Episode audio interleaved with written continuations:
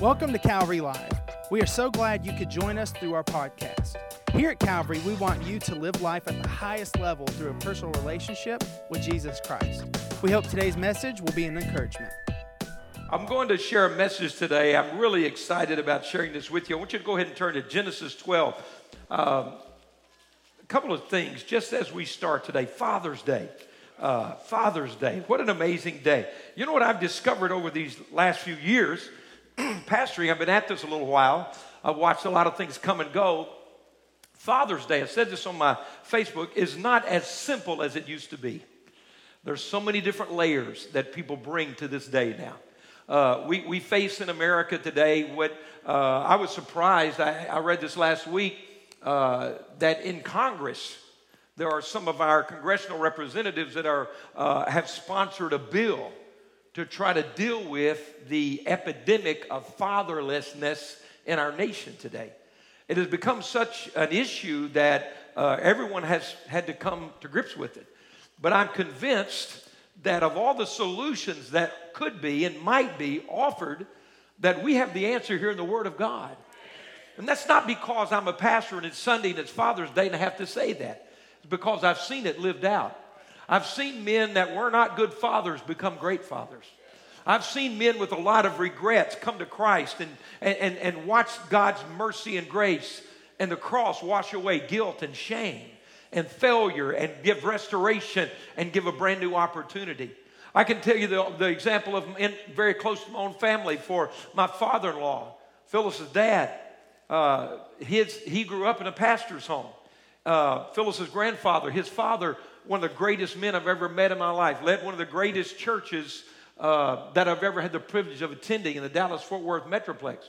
When her grandfather retired, it was the largest, uh, whatever term you might want to use, Pentecostal, charismatic, full gospel church in the entire Dallas Fort Worth Metroplex. He brought, uh, uh it, was the, uh, at the end of World War II, the beginning of the outpouring of the healing revival. It was the headquarters for the Voice of Healing movement that swept across this nation. Uh, he was used in, in, in amazing way. Anybody ever heard of Joel Osteen? Well, uh, his father, John Osteen, was uh, in a fellowship that did not believe that the baptism of the Holy Spirit, the gifts of the Holy Spirit were available for today. But in his seeking the face of God, he began to realize there was something that God was going to do in his life. And he writes in his uh, in, in, in the authorized biography of, of John Osteen is his encounter with Phyllis's grandfather. Have any of you ever heard of uh, Dr. Larry Lee that led a great prayer mo- movement in the Dallas area? He wrote, wrote the prayer thing, Could You Not Tarry One Hour? He, his biography states that he would go to her grandfather's church and sit in the balcony on Sunday nights and weep, being in the presence of God. On and on those things would go. And so he was an incredible man. But Phyllis's dad, growing up in that uh, home, had the enemy come at him as an early child and attack him with doubts and fears. There, there was some abuse that happened from members of the church. There were a lot of things that the enemy stacked up against that young man to detour his life. And so he was 58 years old when he finally gave his life to Christ. Phyllis and I had been married. We were living here and pastoring this church. I'll never forget that Sunday night when we got the call. It was amazing. We, Meredith and Nicole, were small, and, and I think we scared them a little bit because we shouted. We just said, do, well, that's sweet, and praise the Lord. Look, I've been praying for that man for 20 years. She's been praying for all those years. And when he called and said, I gave my life to Christ, I accepted Jesus tonight, I'm a born again believer, man, we shouted. And I'm going to tell you, he struggled in those early years. Phyllis grew up in a home with a mother who loved Jesus and served God, and a dad who did everything for them except serve Jesus. And there were some gaps. He had a hard time saying, I love you. He had a hard time communicating his feelings. There was a lot of anger and bitterness built up inside of him, and she grew up with some things that were lacking. But I want to tell you, men, and you families here today, he was 58 years old when he got saved. And some people say, well, it's too late. Some people say, well, you missed too many opportunities. Everybody with me right now? Some people might say, well, it's never going to be the same. Well, God gave his wife and his daughters and his sons, my wife, gave them 30 more years with that man. And I watched that man change. I watched him. Listen, when you when I first started dating Phyllis, you I, am not trying to brag on me. I mean, I just liked her enough. I was in love enough. I was going to take a risk. but you had to be a man to walk in that house. I'm going to tell you, her dad was not a friendly man. He looked at you like, I could break your neck in a minute, and I'm thinking about it right now. Her two brothers sat beside him looking at you the same way. They had a black German shepherd that lived in the house that was that tall. I mean, I, the first time I ever had a date with her, I double dated with one of my friends from college, and he walked in with me. The next time we went back, he said, I'll wait in the car.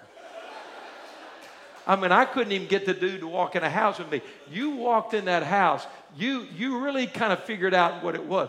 I mean, Phyllis was safe. How many understand what I'm talking about? Phyllis was safe. Thor would have not have laid a hand on her. You, you, you, realize what I'm saying? Captain America would have hid behind his shield to, to see that house. So, so he, he, he was a tough guy. He was a tough guy. And, and uh, not, not, you know, wouldn't communicate love. A lot of things a child would need. But at 58 years of age, he gave his heart to Christ.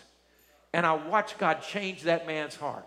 He became one of the kindest, most loving, encouraging, supportive men. Phyllis got 30 years with him that the enemy tried to steal. And I'm here to tell you today, gentlemen, you may have wasted some years. God can restore your years. I'm here to tell some children who didn't get what you needed from your father that God's still a good father and He's going to do some things in your life. What we're going to say today is it's not over and it's not too late. And you might say, Well, my father's already gone and it never happened. I'm going to tell you, you have a heavenly father who loves you, who's for you, who chose you. The Bible uses this term, He adopted us. We, we, we weren't, uh, He didn't have to have us, He chose you. You understand what I'm saying? He adopted you, He picked you, He paid a price for you. And so today, we're going to be encouraged by these things. I just want you to know that there's very few perfect families. On, on, my end, I'll tell you about my father. I never knew him except as an incredible man of God. He was my best friend. He was my best man at my wedding. He was my hero. I loved him. I honored him. My, my dad what, taught me everything. He, he, he was a gift in my life. And I'll never forget the day I was standing by his bedside when he breathed his last breath. Phyllis was there. Our family was gathered around his bedside. And he went out as a man of honor, loved and celebrated. It was a moment, it was a holy moment. Uh, it, I don't know, it was so holy. It was at Huntsville Hospital. When we gathered, we sang and we worshiped around his bed that day in the intensive care unit. It may happen often. I've never seen it before. But when we walked out of the door from that intensive care unit, my father had passed away. And, and, and when we walked out to leave, the entire medical staff of the intensive care unit had lined up in, in, in there to honor my dad in that moment and respect the presence of God that was in the room that day. It was amazing. But I wondered, what would I do? I've had to say goodbye to my dad. I said, what am I going to do? You know, my father, most of you know, some of you don't, he built every building in our church but this one. He shut his business down early in Arkansas, had his own design build general contracting company, shut it down, came to Decatur, Alabama to build our first church building. We couldn't pay him. He just came. Lived in a little two bedroom apartment. He and my mom paid all his expenses, left a beautiful home back in Arkansas where he'd built a career and a life. Why? Because he loved God. He wanted to help something happen. And so I wonder, what am I going to do? He built the home I live in today.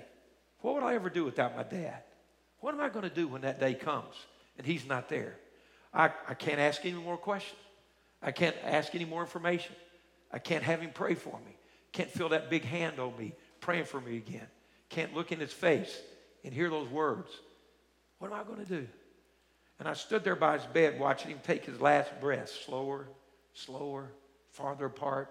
I knew it was not going to be long. And when the nurse comes in and says, he's gone, he's, that's it. I thought, what am I going to do when that moment grabs me? You know what happened in that moment? It was stunning.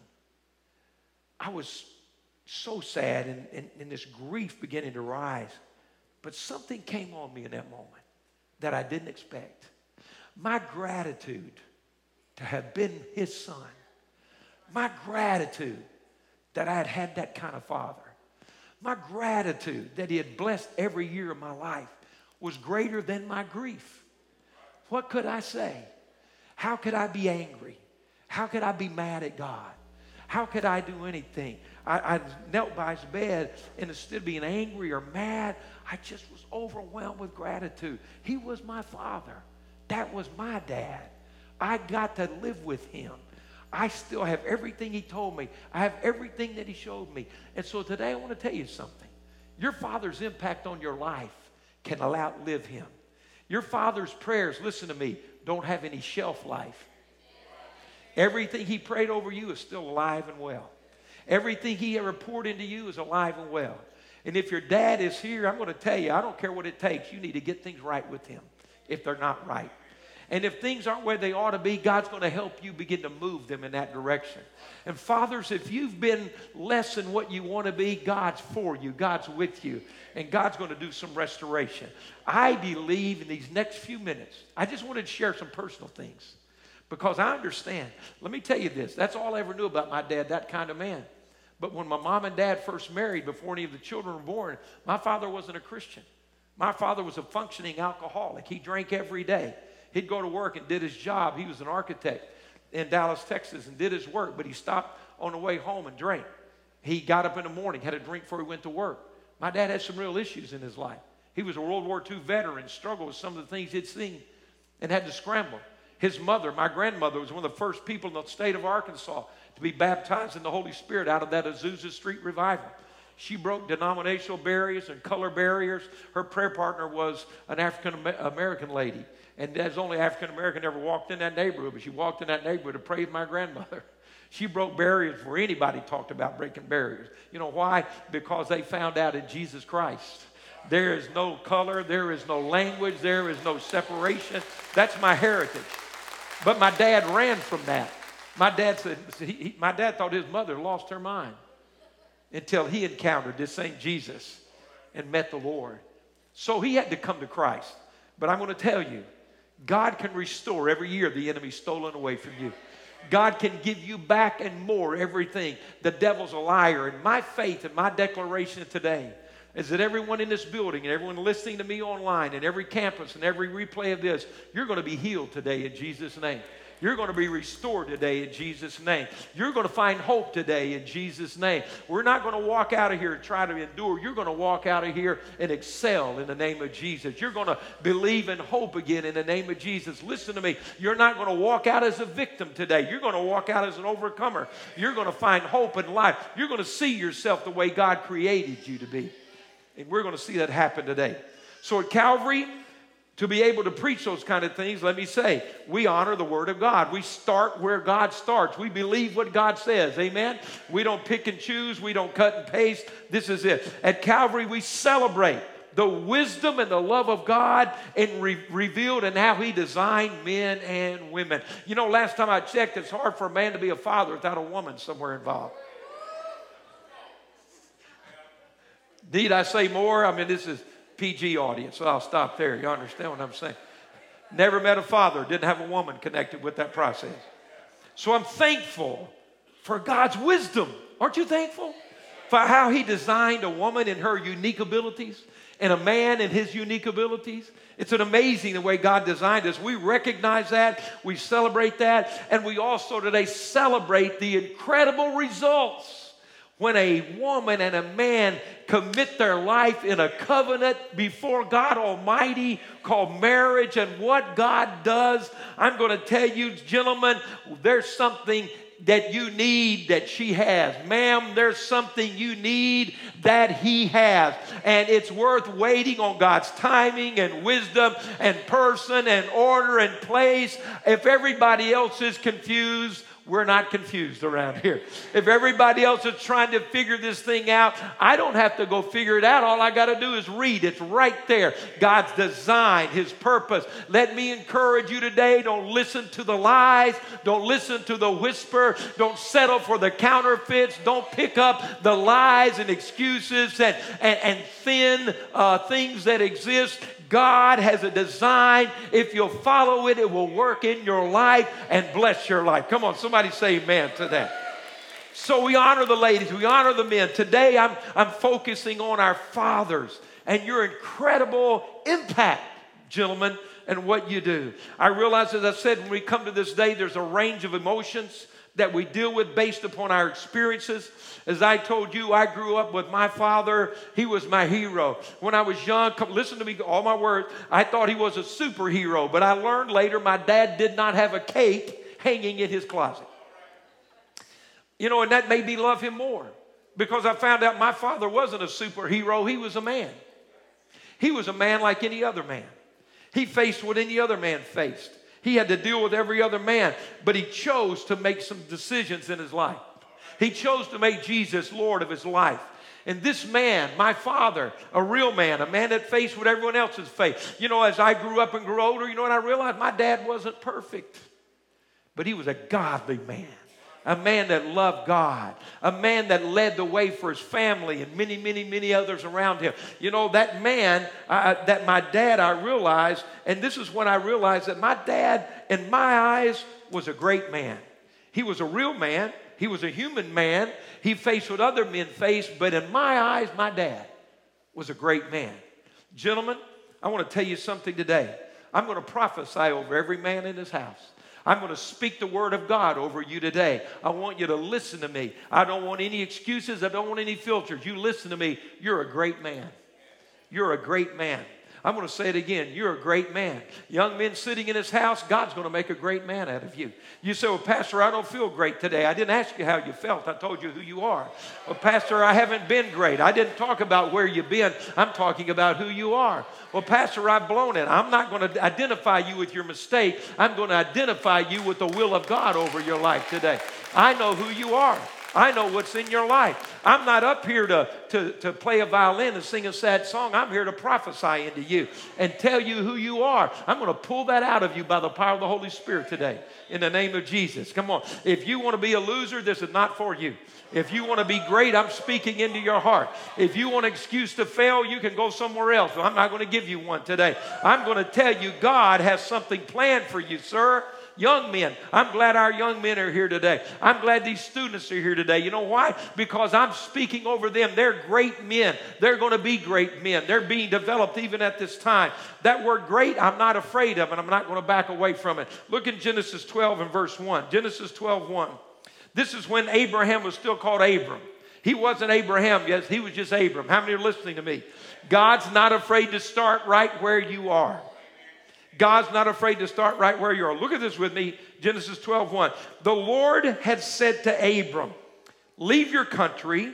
Now I want you to notice the past tense. We, we miss that often. Go back and look at this statement. The Lord had said. We're not reading the original conversation with God and Abram. Guys, are you listening to me? I believe, you, you might say, who gives you the audacity to stand up there and call all of us, all of us great. I'm glad you asked me that. Because all I'm doing is reiterating a conversation God's already had with you. You say, I've never heard it. Well, you weren't listening.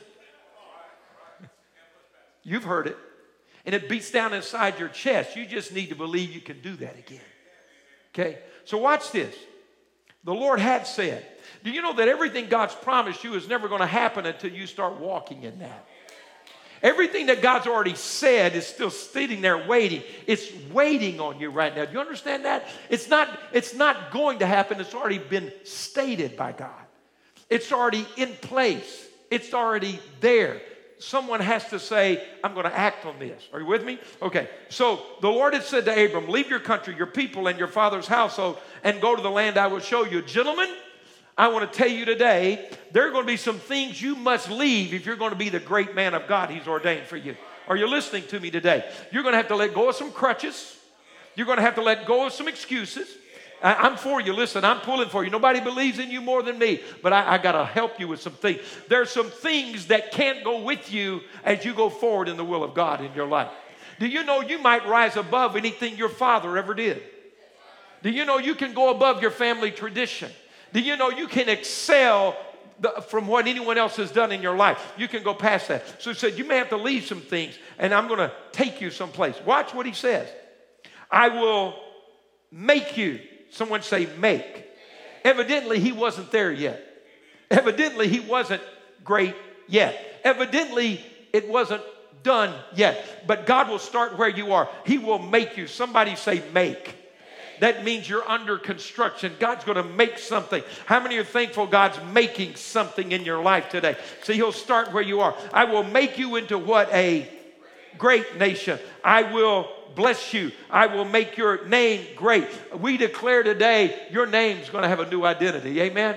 Your name is going to carry blessing and favor and honor. And your sons and daughters are going to be honored to carry your name. And your wife is going to be honored to stand with your name. Come on, how many are listening to me today? I'm going to make your name great. And your name, what? He's going to make your name good. No, he's going to make your name great. And you will be a blessing. You may not be a blessing now. You may not have been a blessing yet. Come on, listen to the word. You will be a blessing. Come on, someone say, I'm a blessing. Come on, say it. You need to say it. You've said all the other things. Say it. I'm a blessing. Wives, quit looking side eyed right now. I want you to say, You're a blessing. Come on, say it to a man around you. Someone say it to your husband. Say it to your father. Say it to your dad. You're a blessing. You know why you better say that? Because I'm going to read the next two verses. I will bless those who bless you. Come on. I will bless those who. You better try again. I'm trying to help you out. There's one more sentence coming. Go ahead and look at that man. Say, I bless you. I bless you. You're a blessing. I bless you. Hey, I'm not playing church. I'm trying to help somebody out now. Because look at the next verse. And whoever curses you, I'll curse. Well, you want to try it one more time? You want to bless somebody? I bless you. I, I see you look. I don't care how you're looking at me right now. It doesn't bother. If, if looks could kill me, I'd have died a long time ago.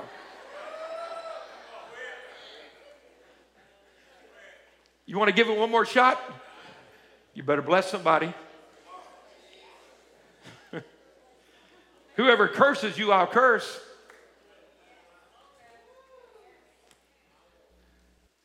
I don't have a mic, but I'll drop the mic. Whoever curses, I mean, I, I don't want to drop that one. That's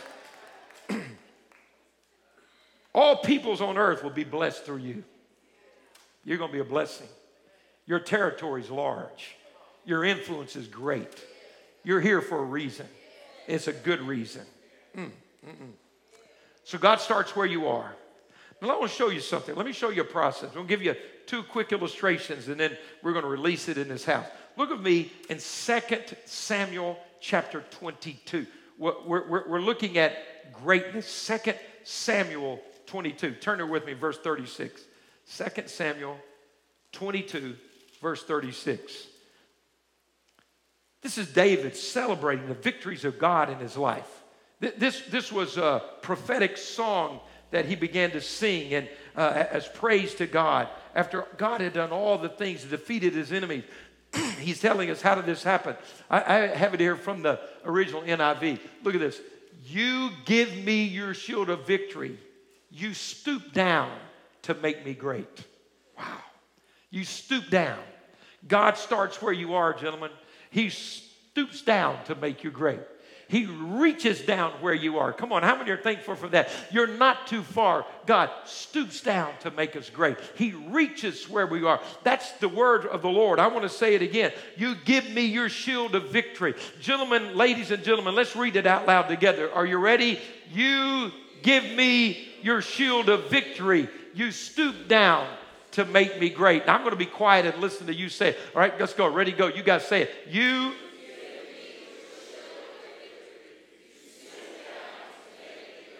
How many believe that? That's the word of God. I believe that. He steeps that. He reaches to us. He, he, he comes right where we are. Let me show you how this process works. Go to, back up to 1 Samuel chapter 22 and verse 1. 1 Samuel 22, verse 1. The context of this passage is David running from King Saul. Why was David running from Saul? What had he done wrong? Nothing. Listen closely, because you may identify with this. Why was David a fugitive? He had done nothing wrong. He committed no crime. He had not been unfaithful to King Saul. In fact, he had been his most faithful warrior, general. He had soothed the man when demonic spirits came against him by his anointed worship. This was a faithful man, and yet now he's being stalked and hunted like a criminal. Saul had become jealous and insecure and demonic harassed because he had walked away from the presence of God in his life.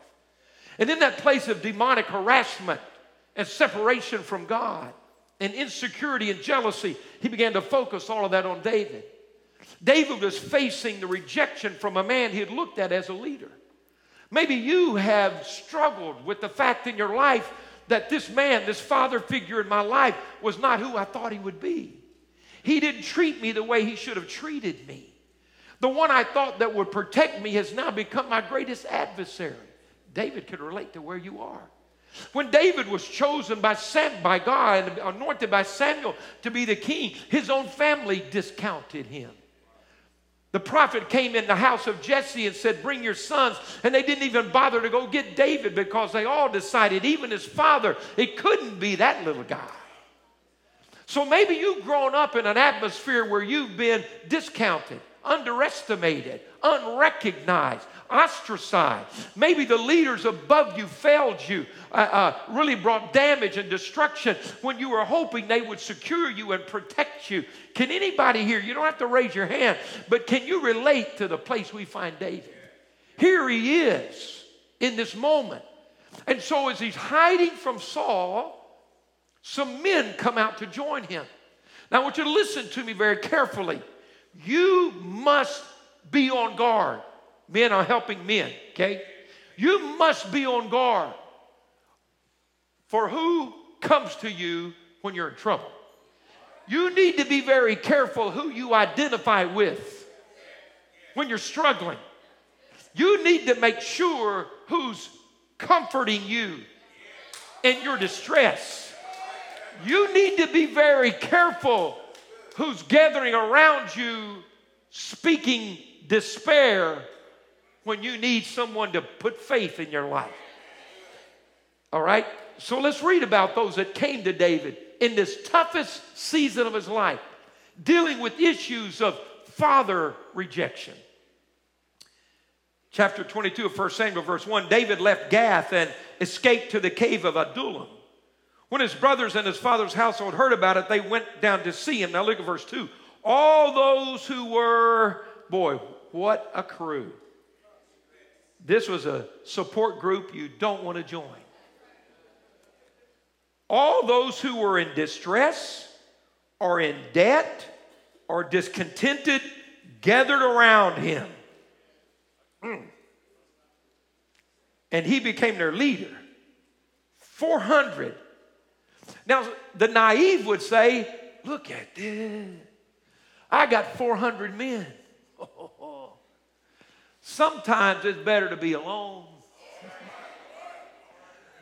than with a crowd of losers. I don't mean that ugly. But let's look at this real quickly. I don't have time to go into depth. But, but uh, I, I, said, let me dive in a little deeper. Who, who are these guys?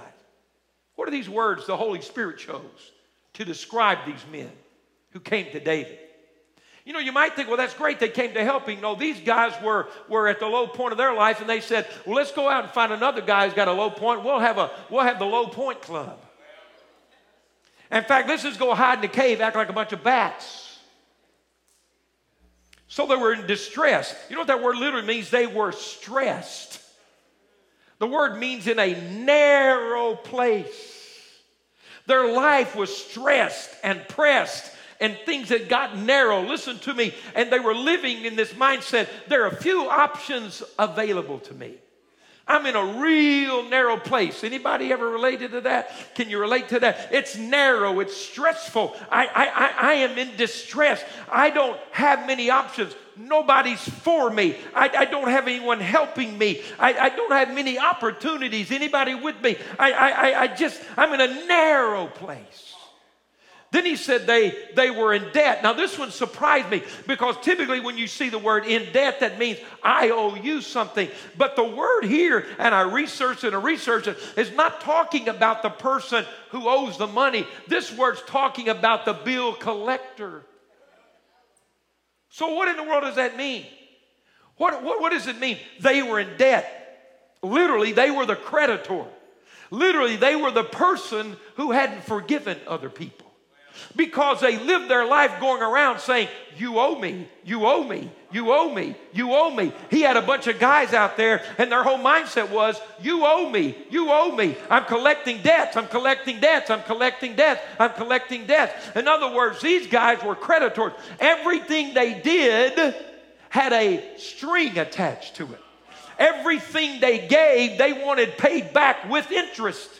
These men weren't givers. They never gave you anything. They never saw themselves as a blessing. They never saw themselves as somebody could help. Their whole life is, what are you going to do for me? You owe me. You owe me. I'm a victim. You owe me. You pay me back and pay me back with interest. Anybody listening to me? These are the guys that were there. Narrow places, bill collectors, creditors. You owe me, guys. Guys that didn't know how to give. And the last thing it says, they were discontent. They were bitter. What a group. Bitter, insecure, debt collectors. Give me what you owe me. Pay me back. Life is narrow. I'm stressed. Those are the 400 voices that David had to listen to every day at his lowest point. You with me, guys? You know what I call those guys? Bunch of cavemen. cavemen living in debt, distress, pressure, narrow places, excuses, unforgiveness, and bitterness. But the stunning thing is, let's go to 2 Samuel 23 and verse 8. I had to take you through a little journey. Come on, you got to find 2 Samuel 23, verse 8. This is amazing. So we see those guys, 2 Samuel 23, verse 8, who were distressed, in debt, discontent, bitter, narrow, unforgiving. These guys weren't going, ever going to go anywhere in their life. They were already given up and left and came out to live in a cave and have a the 3D group, I guess you could have called them. 3D home group. Debt, distress, and discontent. If you've joined that one, would you kindly leave them today? I want to help you. You got a better place. But then we, we go after a while. David is in this tough spot, but God's hand is still on David. And David is remaining faithful to God. And God is going to promote him even though those around him have a different agenda. Are you listening to what I'm saying? You got to remember, men, that those around you may have a different agenda than you have that they're not wanting to go where you're going to go. They don't recognize the hand of God that's on your life, the greatness that is there. But watch what happens. We, we fast forward into the future. He starts with these 400 men, and time goes on. They, they stay with David, and now we're reading in 2 Samuel 23, verse 8. These are the names of David's mighty men. Hold on. We started off with a, a bunch of 3D cavemen. And now I'm going to read about some mighty men. Listen to these. I want to have time to read all of them, but listen to these guys. Josheb Basshebeth. Poor guy with a name like that, he better be mighty.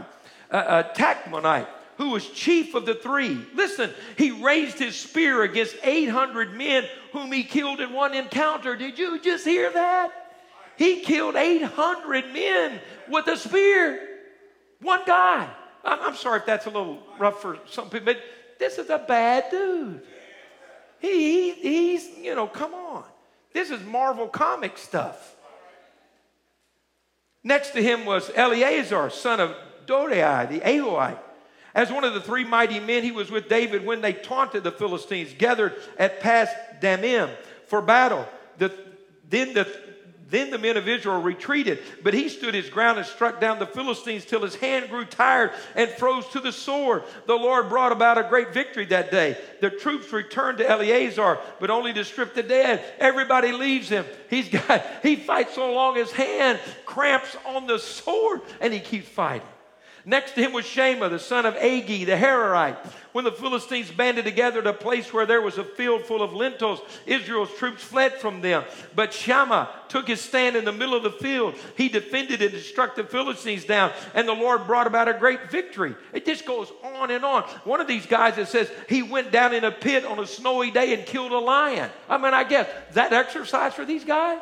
What are you going to do? You're going to run a mile today? No, I'm going to jump in a pit and kill a lion with my hands today. You know, what, what, these guys were phenomenal. But here's what I want you to see. I've studied and studied this. Most Bible scholars agree that some of these men, and the list goes on, were with him in the cave of Adullam. Some of these men started out discontent, in debt, and distress. And after a process of time, listen to me, men, something great began to happen in their life. They became mighty men. They were changed men. They weren't the men who started with David. Something happened in their life. What happened to these guys? What, what, what took place? They began to be around a man who believed that God was going to do great things. They began to hang around a man who would take time, who would worship and play that harp and sing. Those men wanted to sing the blues, and David sang the praises of God. These men wanted to give up, but the Bible said David encouraged himself in the Lord. They were with him at Ziklag when the Amalekites came in and took their city while they were gone, and their families, and all those men grew bitter and wanted to stone David, but they watched this man of God, when everyone turned against him, it said David found strength in the Lord his God. They said, if David can do it, I can do it. Is anybody listening to me today? They said, if David can be a great man, I can be a great man. I may have been a cave dweller, but I'm going to become a mighty man of God. I may have had mistakes and failures, and my name's not great, but I'm going to be a great man before it's over with. I'm going to let God move my life in the right direction. Now, now let me show you this. As my, my last thing I want to go. Go to Romans chapter 7. Let's look at a passage here. Romans 7. Because this is where we get stuck. I want to help you. I want to help you guys. Come on, somebody say it's my day to be great. Come on. It's my day to be great. Now, I don't measure great the way anybody else measures great. You know what great is? You do what God put you on this earth to do. You do what God put you on this earth today. You may be a stepfather in a home raising children who've been wounded by their father leaving. Listen to me, sir. You're a great man if you'll show them the love of God and the grace of God and the mercy of God.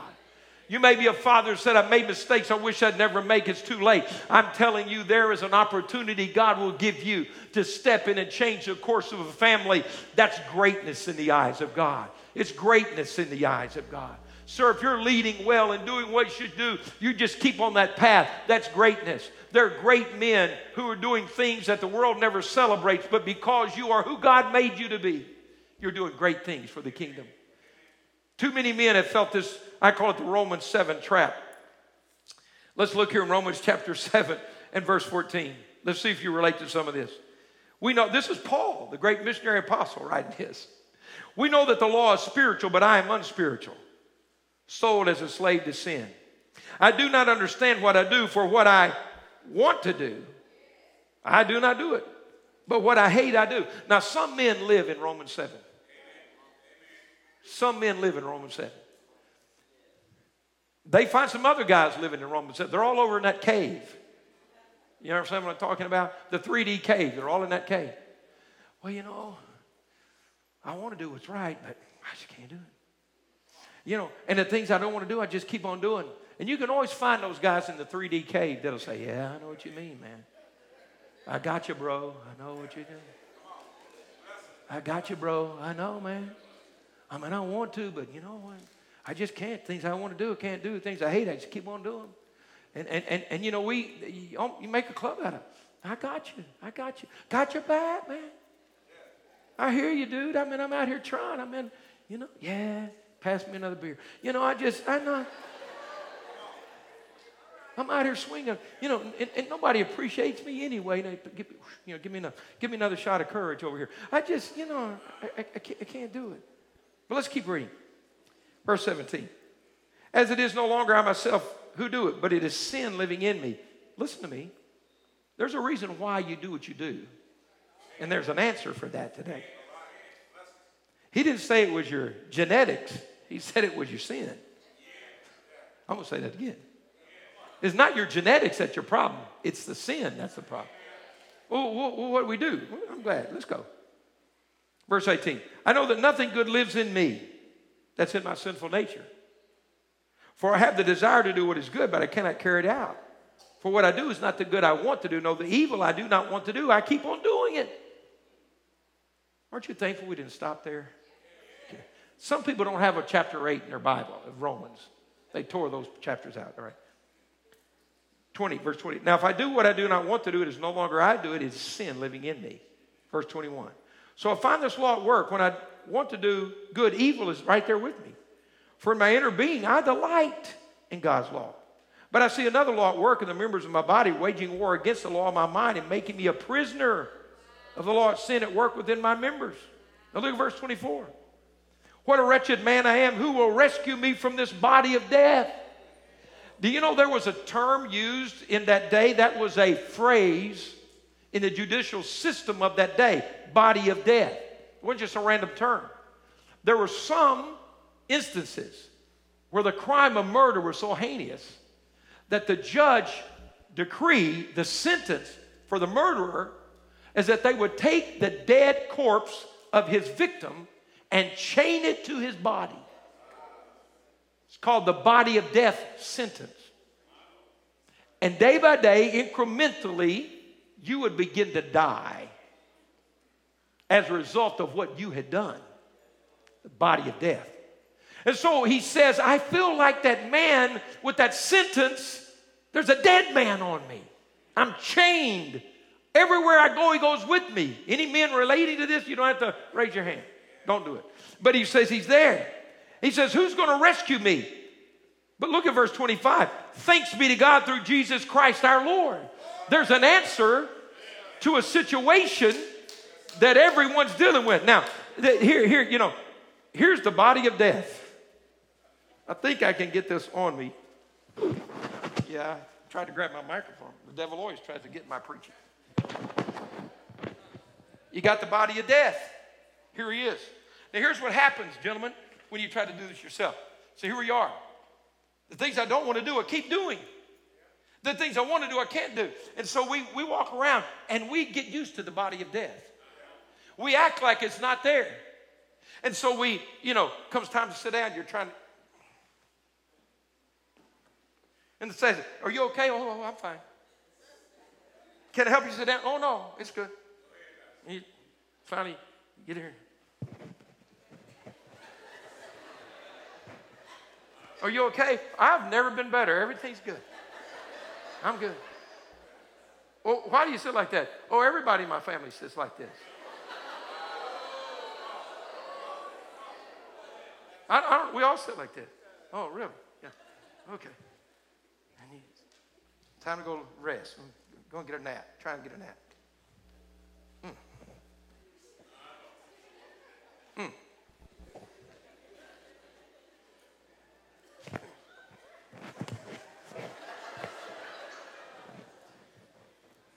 You get up the next morning.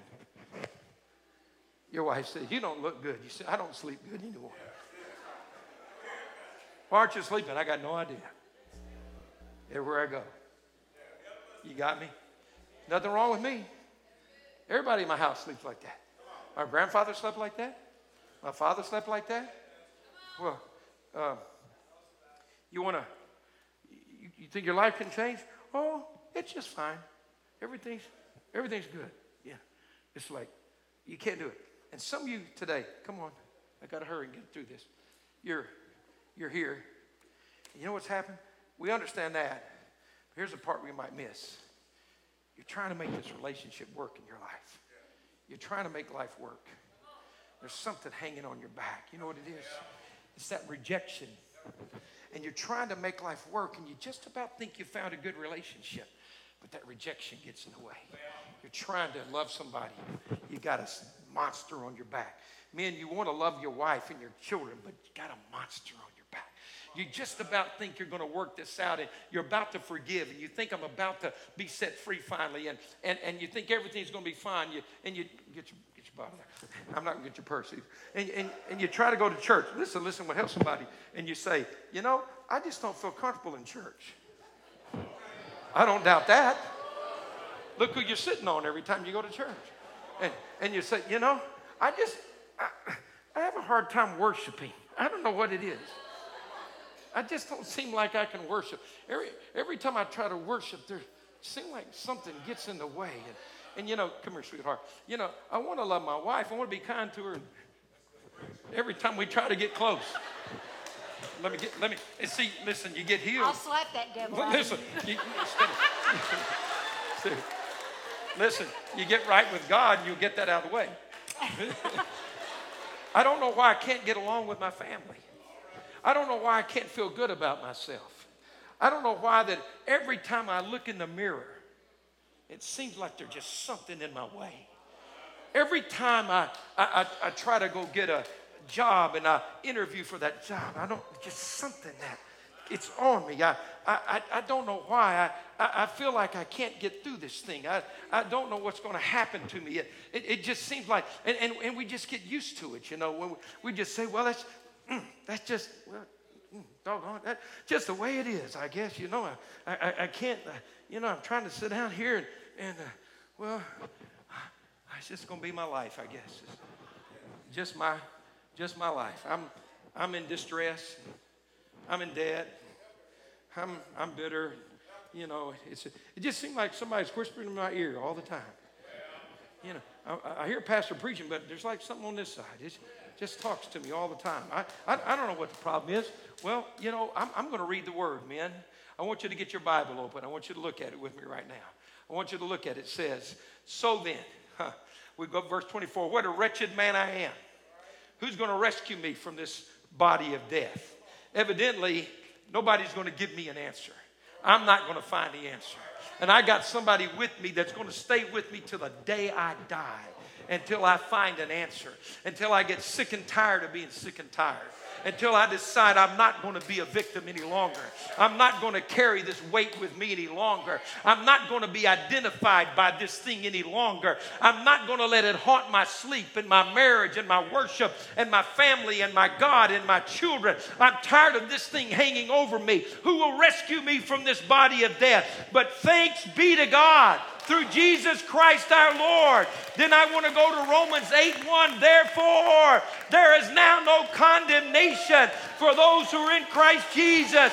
Because, listen to me, because through Christ Jesus, the law of the Spirit of life set me free from the law of sin and death. There is an answer, there is a hope, there is a freedom. There is a joy. Now you can lay down and sleep at night. Oh, it's good. I can go to church and I can worship my God. I can read my Bible. I can love my wife. I can bless my children. I say it's time to send this thing back where it came from and let the Spirit of God come on the house. Stand with me today.